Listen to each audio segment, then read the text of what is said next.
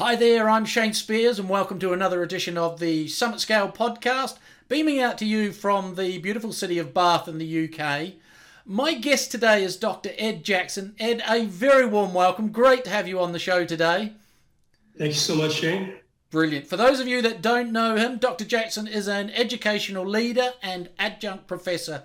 He has skill and experience in guiding teams to increased well-being and high performance. And when he's not pursuing his passion to improve society through education he can be found sharing the message of meaning-centered leadership and adding to the important research on this topic. Brilliant. Ed the topic of our interview today is meaning-centered leadership. And we have 10 minutes for the interview. If you're ready i'll start the clock. Yeah let's roll shane. Brilliant. Before before we get into tell us why meaning centered leadership is such an important topic.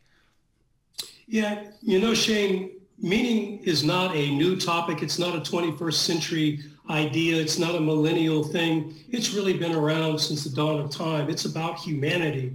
And thousands of years ago aristotle and socrates made some unique observations that happiness isn't what really gives us our foundation it's finding meaningful work, mm-hmm. uh, providing uh, influence to our communities in a positive way through our work really gives us a strong foundation.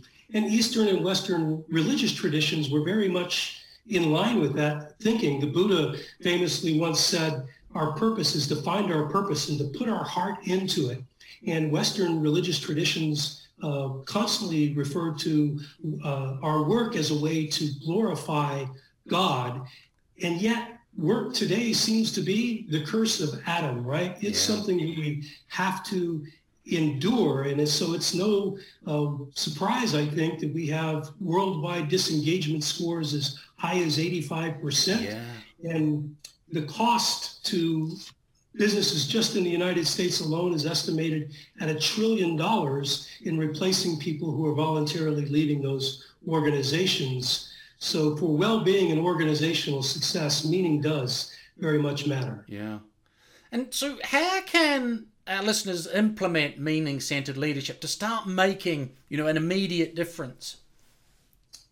Yeah, Shane, you know, we at Meaning-Centered Leadership, we conducted research into the way exemplary leaders create organizational meaning for themselves and throughout their organization. And from that research, we extracted some of the key things that they do and put them into a, a practical, a practical paradigm of leadership that is both uh, actionable and measurable. Right. And it's the three E's, engagement, empowerment, and expertise. Right. And engagement really is just about creating trusting relationships. We found the number one thing that those people who we surveyed the followers we survey, what they're looking for in a leader is someone who creates an atmosphere where trusting relationships can flourish. Right. Because it's within those trusting relationships that meaning can be extracted from the work. Yeah. And we identified that leaders do that by demonstrating care and concern, having open communication and active listening. You know, those followers we surveyed uh, identified that how they measure a leader's character is not in what they say or do, but how well they listen to others. Right. Our second E, empowerment, really is about getting everybody on the same bus and moving in the same direction. And that happens when you have a collaborative vision, a vision that is not something that's stuck on the wall or on your website, but something that's actionable, that people are working towards each and every day. Yeah. And, uh, and a leader who's present and able to recognize that work and who's also enthusiastic and brings an attitude of gratitude that keeps things moving forward. And the final E is expertise right. and looking at wisdom as the bedrock of that expertise, which is really experience grounded in principles. So what are those principles that your organization uses as its, as its bedrock, its foundation?